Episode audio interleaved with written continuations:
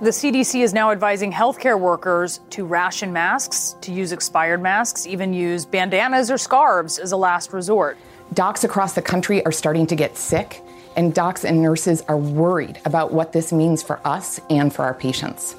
At the hospital where I work, a patient recently came in to be tested for the coronavirus. By the time the test came back positive, nine medical staff had been exposed. They were told to self quarantine at home for 14 days. But now, the Centers for Disease Control and Prevention have changed their guidelines for healthcare workers fighting the coronavirus. The CDC says it's now okay for those who may have been exposed and even showing symptoms to keep working, as long as they wear a mask. These frontline fighters are then going home to their spouses, maybe their kids, and worrying about infecting them too. I'm Dr. Sanjay Gupta, CNN's chief medical correspondent, and this is Coronavirus Fact versus Fiction.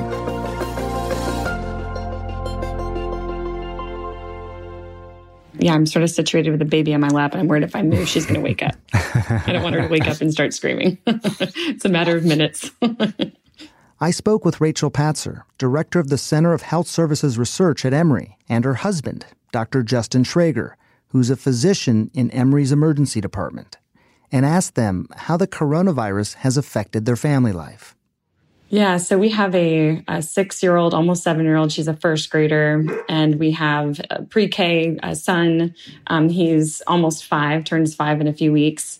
Um, and then we just had a baby. So we've got three kids now, and um, it's a lot to handle, especially when you know Justin's not in the house at the moment. Justin is in the garage, right? Correct. and and this is a little apartment that you have attached to your garage, which because you're an emergency room doctor and oftentimes work uh, odd shifts, you you had sort of already had this, but now this has become your permanent home, or at least temporary permanent home.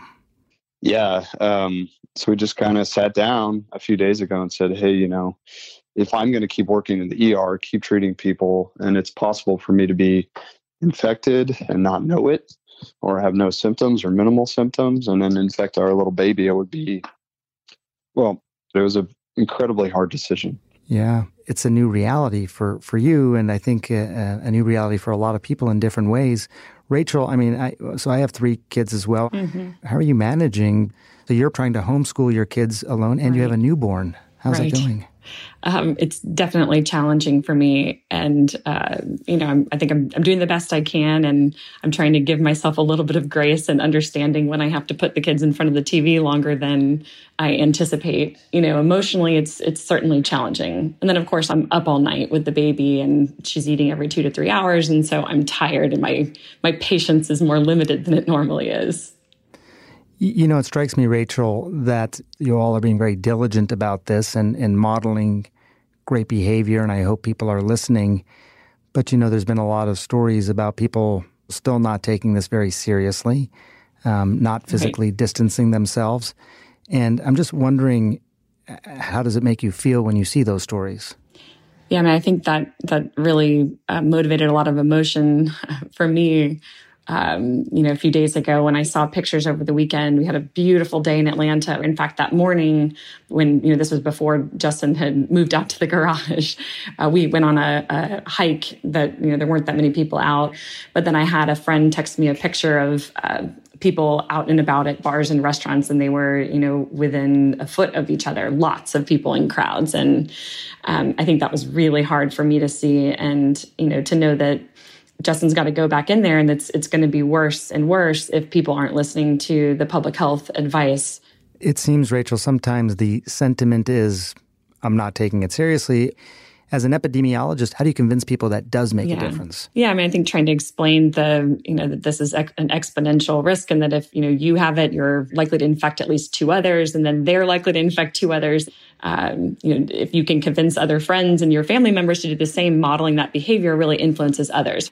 Yeah. Can I add on to something Rachel said? So, um, what I worry about the most in my ER when I'm working there is if all of a sudden there's a tremendous number of people that need services.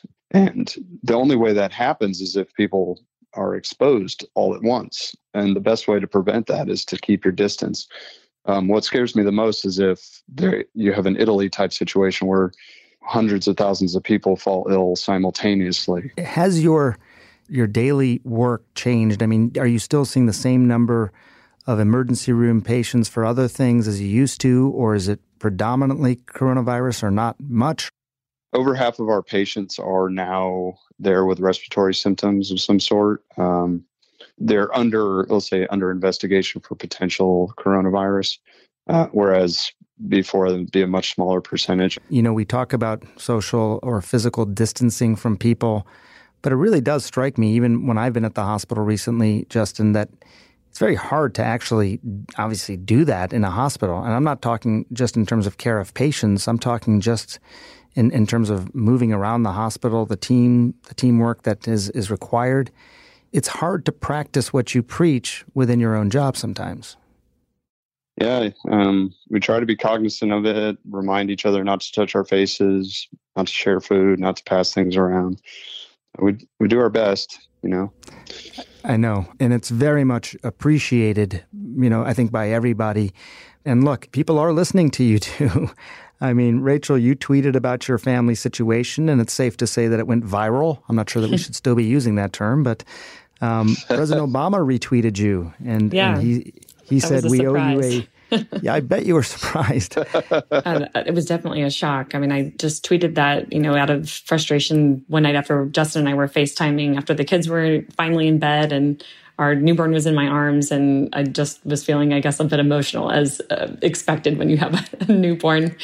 And just, you know, thinking about and seeing those images of people over the weekend outside and out and about and feeling kind of some of that frustration and, um, you know, I didn't obviously think that it would go that far, but I think there must have been something that really resonated in that message that other people were feeling as well. So, um, you know, I woke up the next morning and um, realized that it, it really had taken off. Well, I think it helped a lot of people. I mean, it made it very real. Mm-hmm. Justin, I, you know, when you were describing the decision, obviously, of living in this this apartment in the garage, away from your family, I got a little pit in my stomach um, because you have a newborn baby who is just a month old now, and you don't, I guess, get to hold your baby, and and you've done this with your other kids. I, I don't want to to be gratuitous, but how how emotional has that been for you? Well, um, you know, it's tough. I'm not going to lie, it's very tough to be separated, especially from you know from Sadie, and just be able to hold her and spend time with her, get to know her. Let's just say it depletes your reserve. Your resiliency drops a little bit when you don't have that extra little bit at the end of the day to look forward to. How will you decide, Justin, when you feel that it's safe to go back to a more normal life where you can, you know, be, spend time with your kids again? Honestly, I do not know the answer to that question. I mean, I'm gonna, you know, I'm gonna try and keep my ear to the ground and I have a lot of contacts that work in um, you know ID epidemiology, the CDC, a lot of friends in Atlanta that work there, and pretty much every day I'm you know I'm asking them for more information and trying to get inside track on it because you know it's my primary goal is to get through this outbreak and I think every healthcare provider in the whole country is feeling the same way. I don't know how I'm going to decide when it's safe for me to just head back into the house and be around the baby yeah, I think I that's something, you know, we didn't talk about when we made this decision. And I think that is also something that I really struggle with is just when is it going to end and how long this will this go on? How old will our newborn be when mm. her dad gets to hold her again? But I think it's also, you know, very aware of if Justin's sick and can't be there in the hospital, you know, what does that right. mean for the patients that he needs to treat? And might that be the situation in other places? It's a lot what you guys are going through right now. Um, so I really, I really applaud you because I think you, are doing a lot to educate people, and we all, every, every one of us, owes you a debt of gratitude. So thank you very much for your time. Thanks for having us. Thanks for having us. So if you're feeling isolated, maybe a little scared, know that doctors and nurses around the globe are too. But they're making the best of a bad situation, even if it means living in the garage. If you're still considering going out for a drink, think about those on the front lines and do a FaceTime happy hour instead. Do it for all of our healthcare workers. Remember, you can always head to cnn.com slash coronavirus and sign up for our daily newsletter, which features the latest updates on this fast moving story from CNN journalists around the globe. We'll be back Monday. Thanks for listening.